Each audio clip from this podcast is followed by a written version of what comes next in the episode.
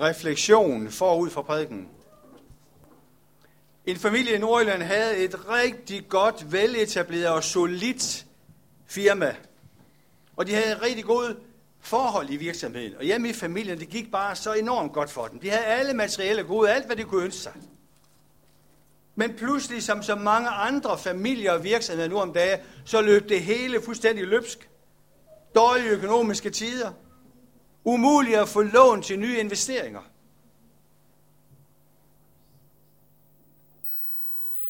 Og det værste det var, der var ingen afsætning længere på virksomhedens produkter.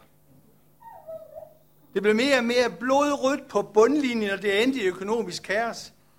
Milliongæld, søvnbesvær, en sovepille, to og flere, og maven begynder at slå knuder situation kan kun beskrives med et eneste ord, det er kaos.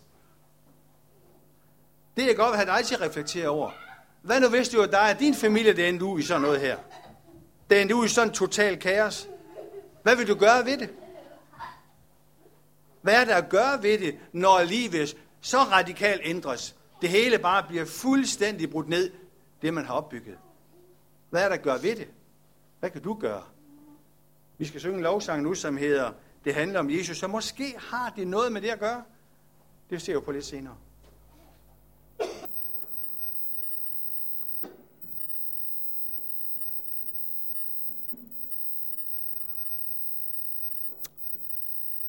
Lad os bede sammen. Var der noget, der er meget vigtigt lige nu, det er, at vi hver især oplever nærværet af dig. Kun du er i stand til at forme ord til liv i vores hjerter. Og bed om, det må blive en virkelighed, vi lukker op for dig, gode Helligånd. Så vores liv bliver forvandlet ved dit ord. Så det bliver en anden hverdag. Det bliver et andet liv, vi lever med hinanden og med dig. Tak, far, at du er nærværende. Hjælp os til at være det samme. Amen. Nu skal vi dele en beretning sammen fra Matthæus kapitel 18, vers 21-35, som er langt værre end den korte, lille beretning, som jeg starter med her under lovsangen. Beretningen her, den tager sin begyndelse, da Peter, han stiller lige spørgsmål til Jesus. Herre, hvor mange gange skal jeg tilgive min bror, når han ikke opfører sig ordentligt over for mig? Skal jeg tilgive ham op til syv gange? Og så siger Jesus, hej Peter, ikke op til syv gange, men op til 77 gange. Prøv lige at tænke på den. Torben, prøv lige at tænke på det. Det er dig, Torben. Prøv at tænke på, når Lise, hun bliver, nej, det bliver hun selvfølgelig aldrig, men et eller andet. 77 gange. Det er mange gange. Men det er det, Jesus han siger. Og da Peter og Jesus har haft den her meget kort dialog, så er det, Jesus begynder at fortælle en historie om, hvordan er det nu med Guds rige. Fordi Peter, han kan ikke helt forstå det her. Nu begynder han at fortælle en historie. Guds rige, siger Jesus, det ligner en konge, der vil gøre regnskab med sine tjenere. Da han begyndte på regnskab, blev en, der skyldte 10.000 talenter ført frem for ham. Er nogen, der ved, hvor mange 10.000 talenter er? Hvis man så lige skal sådan meget hårdt og brutalt omskrive til danske kroner, så er det noget, der ligner 45 milliarder. Da han ikke havde noget at betale med, befalede hans herre, at hans kone og hans børn og alt, hvad han ejede, skulle sælges. Så han kunne betale gæld. Men tjener, han kastede sig ned på sin knæ foran kongen og sagde, have tålmodighed med mig, så skal alt sammen nok blive betalt. Der skal noget af en tålmodighed til for at tænke sig, at 45 milliarder lige pludselig bliver betalt. Der skal en rigtig stor tro til. Og så sker det med, kongen han får mød, medynk med den her tjener og siger til ham, okay, gå, din gæld er efterladt. Det er det, vi i dag vil kalde for gældssanering. Og det er faktisk den her, jeg kan forestille mig, at det bliver en af de rigtig, rigtig store gældssaneringer i den her verden. Det, der så sker, så bagefter siger Jesus, så i historien her, så går tjeneren uden for paladset, og så møder han en af sine medtjenere, som skylder ham sølle 100 denar. Han greb fat i struben på ham og sagde, betal hvad du skylder. Han gjorde det samme her med, han faldt ned på sin knæ og bad, have tålmodighed med mig, så skal jeg nok betale dig. Det ville han ikke. Han lå ham kaste i gældsfængsel, indtil han fik betalt, hvad han skyldte. Da de andre medtjenere så, hvad der var, der skete, der blev de virkelig bedrøvet. De gik ind til deres herre og sagde til ham, prøv lige at høre her, hvad er det lige, der sker her? Så kaldte herren den her tjener ind, der havde fået den store gældsanering. Du onde tjener, al den her gæld eftergav dig, da du bad om det, og nu går du herud, og du vil ikke eftergive din medtjener. Og så blev han vred. Og så kom han ind i, eller han blev overgivet til bødlerne, indtil han fik betalt alt, hvad han skyldte. Og jeg tror, han afdrager endnu, må jeg sige. Sådan, nu kommer det alvorlige. Sådan vil også min og jeres og vores himmelske far gør med hver eneste af os, som ikke af hjerte tilgiver vores bror. Det er nok en lektie en søndag morgen. Men det er Guds ord. Det er altså Peter, disciplen Peter, som begynder på den her historie. Jeg synes, og det kan også være flere, jeg synes, at vi godt kan sammenligne, sammenligne os med Peter, fordi han mange gange handler, mange gange siger nogle ting, fuldstændig som, i hvert fald som jeg kunne have fundet på at gøre det. Og den her situation er stort set ikke nogen undtagelse, som jeg også kunne finde på at tænke i forhold til det, Peter han gør. Først er den her samtale mellem Peter og Jesus, så er det Jesus, han begynder på historien her. Og så kan man sige, hvis man går lidt tilbage i historien her, hvad sker der lige før, så er Jesus i gang med at fortælle noget om, hvordan kan vi lige finde ud af at forordne forholdet mellem os? Hvordan får vi gjort op? Hvordan får vi ud af ud af verden? Og jeg tror, det måske lige har fået Peter til at tænke en gang, hmm, hvordan skal jeg lige forklare de her ting i forhold til mine uoverensstemmelser? Og så er han begyndt at her Jesus, hvad så op til syv gange? Er det ikke godt tænkt af mig? Er det ikke flot klaret, Jesus? Og jeg tror, at Peter virkelig har tænkt på, nu kommer Jesus og klapper mig på skulderen, det er godt klaret, du er virkelig en mand efter mit hjerte. Men det er jo ikke det, han hørte. Det er jo ikke det, han hørte. Og det her med at tilgive syv gange, det var virkelig fantastisk flot, fordi ikke engang rabbinerne forventede, at man dengang tilgav mere end tre gange, så var det rigtig godt. Så her er virkelig et problem.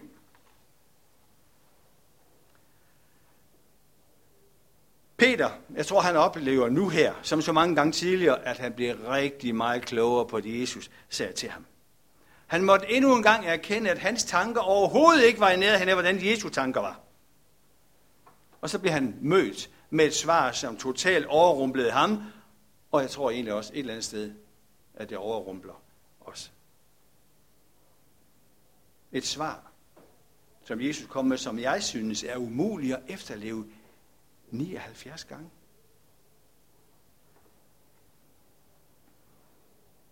Både for Peter, og jeg tror også for dig og mig, så er der grænser for, hvor meget vi kan tilgive. Men det svar, som Jesus han giver, det springer alle, alle, alle grænser. Peter, du skal ikke tilgive din bror bare syv gange. Du skal tilgive ham 79 gange. Og jeg tror, det må et eller andet sted have svimlet for Peter.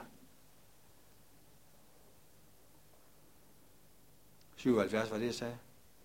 Det er lige meget, det, det, det siger egentlig det samme. Der er faktisk nogle oversætter, som siger, at det her bare ikke handler om syv gange 77, 79. Det er fuldstændig ligegyldigt.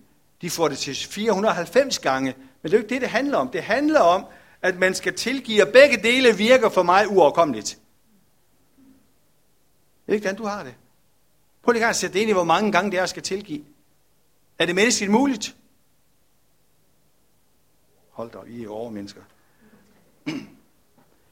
Du skal ikke tælle hver eneste gang, du tilgiver, Peter. Du skal bare per definition tilgive. Ubegrænset. Jeg tror, at det for Peter har virkelig været en hård nød at knække. Og jeg synes selv, det er en meget hård nød at knække og skal tilgive ubegrænset. Og så er det, når det er så hårdt for Peter at forstå, så er det, at Jesus begynder at fortælle den her historie om kongen, der tilgiver alt og eftergiver alt og laver gældssanering over en tjeners liv. En lignelse, som fortæller noget om, Tilgivelsens, tilgivelsens atmosfære findes der, hvor Guds rige fungerer. Den sætning er så god. Det skal siges en gang til. Tilgivelsens atmosfære findes der, hvor Guds rige fungerer.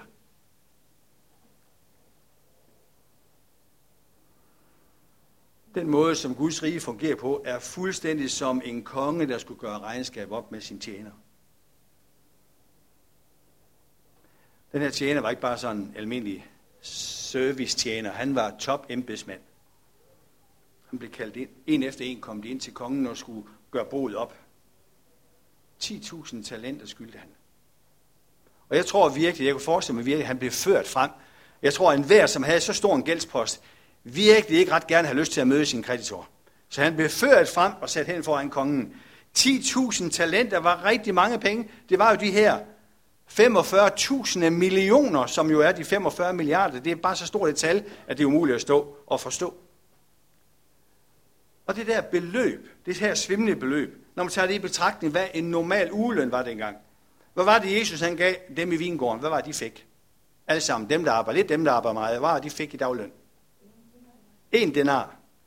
Hvor mange denar skal der til en talent? Der skal 6.000 denar til en talent.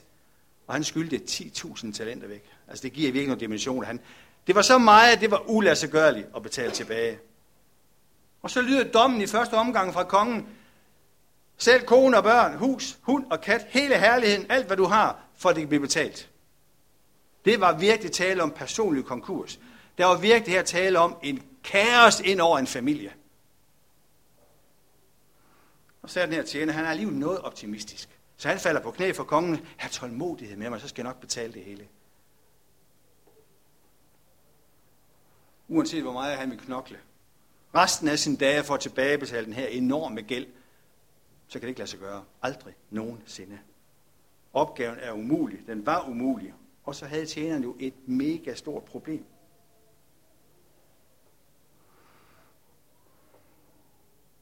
Vi har et stort problem. Lige så stort problem som tjeneren her. Fordi vi er nøjagtigt i samme situation som den gældbundne tjener. I forhold til Gud, der er kongernes konge, har vi også en bundløs gæld. Når vi er ikke i stand til selv at betale den gæld, vi har til vores herre og skaber. Vi kan udføre nok så mange gode gerninger, men vi kan men lige lidt hjælper det. Vi kan aldrig nogensinde betale regningen.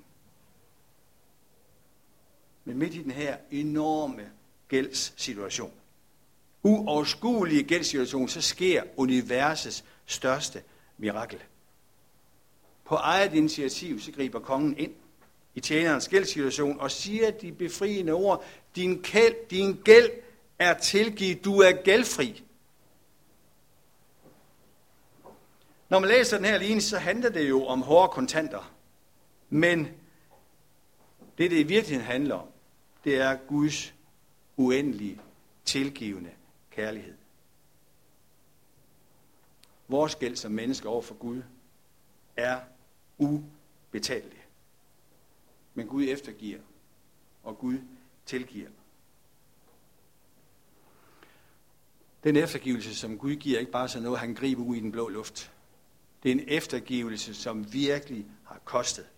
Kostet dyrt.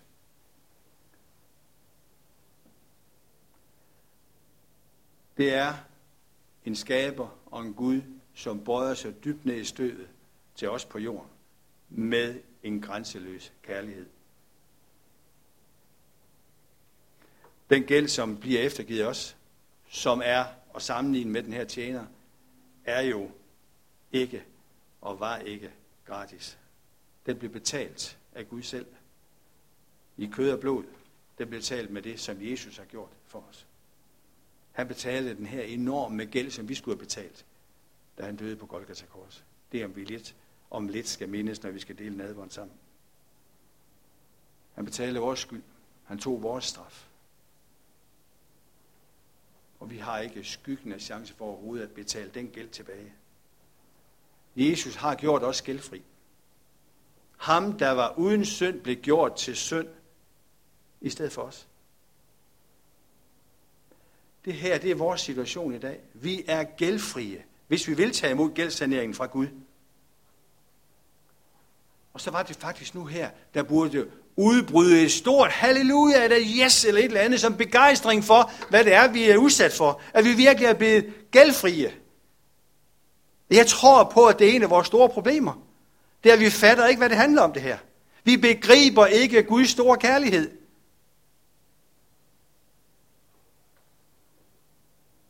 Den lignelse er ikke slut endnu. Den fortsætter. Tjeneren forlod kongepaladset som en fri mand. Vi er frie mennesker. Og mærkeligt nok, prøv lige at lægge mærke til. Der lyder ikke et eneste højt halleluja eller begejstring fra tjeneren. Det er i hvert fald ikke beskrevet.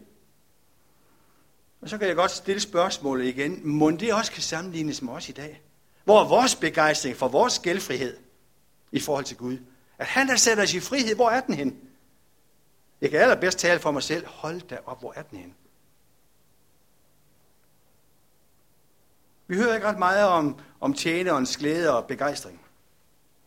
Faktisk i det her tilfælde, så oplever vi det, det totale modsatte.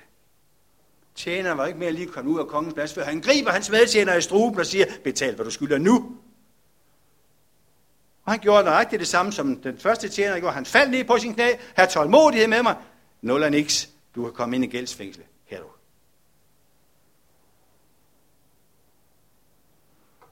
Og det er jo dramatisk. Ham, der lige har mødt en grænseløs eftergivelse af gæld, sender nu videre en grænseløs hårdhed til sin medtjener.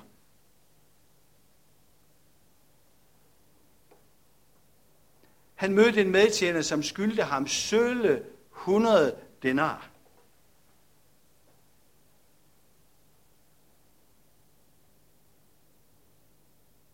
Det første, han gjorde, det var bare at gribe ham i struben. Han stillede ham ikke et eneste spørgsmål. Betal, hvad du skylder nu. Når jeg kigger på den her historie, så kan jeg godt tænke, er det en måde at opføre sig på? Er det en måde at handle på, når man lige har oplevet den her fantastiske gældsfrihed? Han lige blevet tilgivet 45 milliarder kroner, hvis vi skal sætte det op til danske forhold.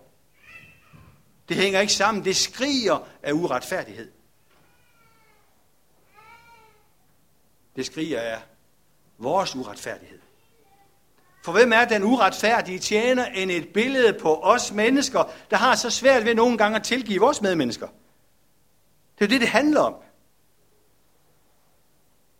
Vores gæld til Gud sammenlignes med den gæld, kan ikke sammenlignes med den gæld, som vores næste har til os. Det er overhovedet, det er fuldstændig ude af proportioner. Vores gæld er ubetalelig. Den gæld, som andre måtte skylde os, er til at have med at gøre, hvis vi ellers vil møde vores medmennesker.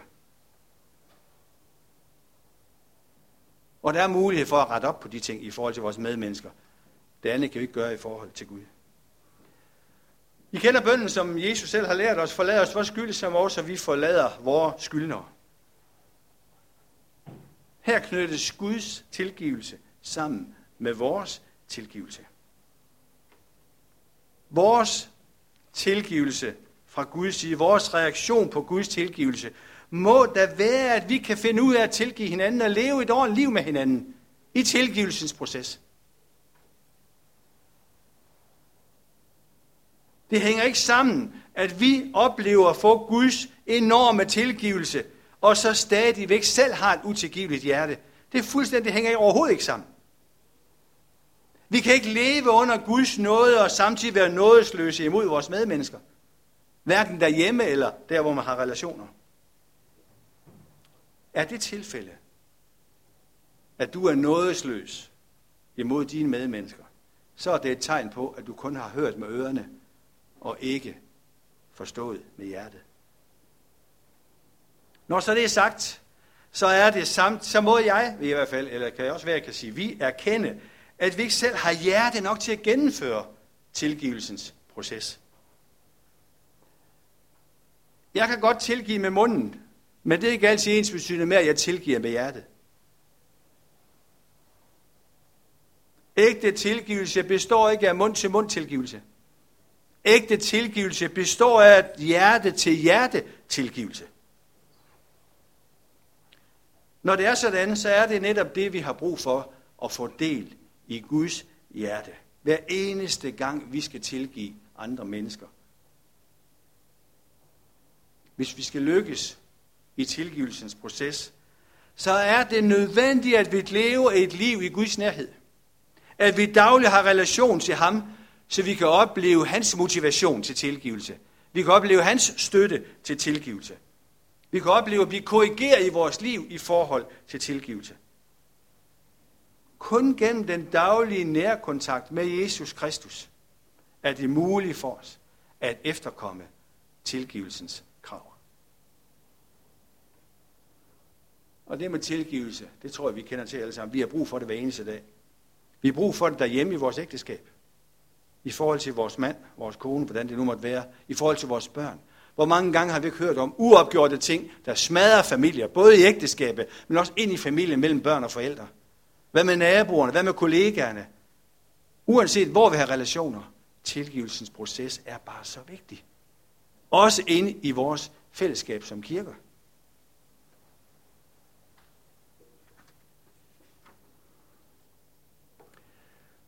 Jesus siger sådan her.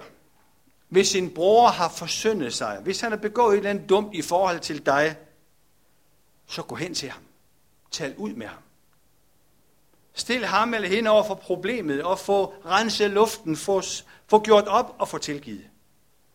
Og jeg synes, der er en meget vigtig ting at lægge mærke til her. Hvem er det, der skal gå hen og bede om hvad? Det er den, der bliver såret, der skal gå hen til den, der har såret og bede om tilgivelse. For det er, nu, der, det er nu engang sådan, at det er ikke altid, jeg ved, hvis jeg har såret et andet menneske. Så derfor er det vores pligt, når vi bliver såret, at gå hen til det menneske, som har såret, og sige, ved du hvad, jeg oplever det, det her. Jeg vil gerne have en snak med dig om det her. Og så er vi inde igen og få snak om tilgivelsens proces.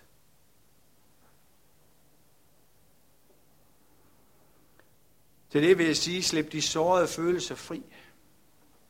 Ved at gøre op, ved at tilgive og ved at eftergive. Budskabet og udfordringen med hele den her tekst er, du har ikke forstået Guds uendelige kærlighed og tilgivelse, og du ved ikke, hvad noget er, hvis du ikke selv viser tilgivelse og noget mod andre. Så er det fuldstændig at betragte ligesom tjeneren i den her beretning, den historie, som Jesus fortæller. Du får så meget tilgivet, men går lige ud og griber din næste i struben. En naturlig reaktion på Guds nåde og tilgivelse må medføre, at vi får et tilgivende sind ved Guds hjælp. Jeg ved, hvor svært det er uden. Hvis ikke vi handler på den måde, så placerer vi os selv på den holdeplads, hvor der lyder, betal, hvad du skylder. Den holdeplads skulle vi godt gerne befinde os på. Det skal vi sammen.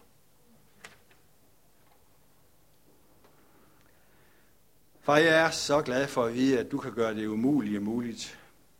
Også når det gælder, når vi har brug for at befinde os i tilgivelsens proces. Hvor kan det godt nok være svært?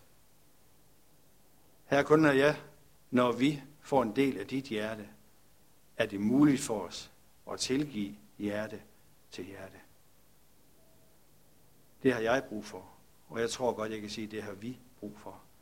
Så at vi kan leve et liv i fællesskab med hinanden, både derhjemme, på arbejdsplads, der hvor vi fungerer, også i vores menighedsfællesskab, så vi må have tilgivelsens hjerte og en rigtig dejlig, sund tilgivelsesproces med hinanden. Jeg er sikker på, at det vil kunne kendes på os, og det vil betyde så meget, når mennesker udefra ser på, hvordan vi behandler hinanden. Tak, far, at det her med tilgivelsens proces må vi bede om hjælp til fra dig. Du gode Helligånd, styrk os, hjælp os, fri os. Giv os det, der skal til for netop at leve det liv. Tak, far.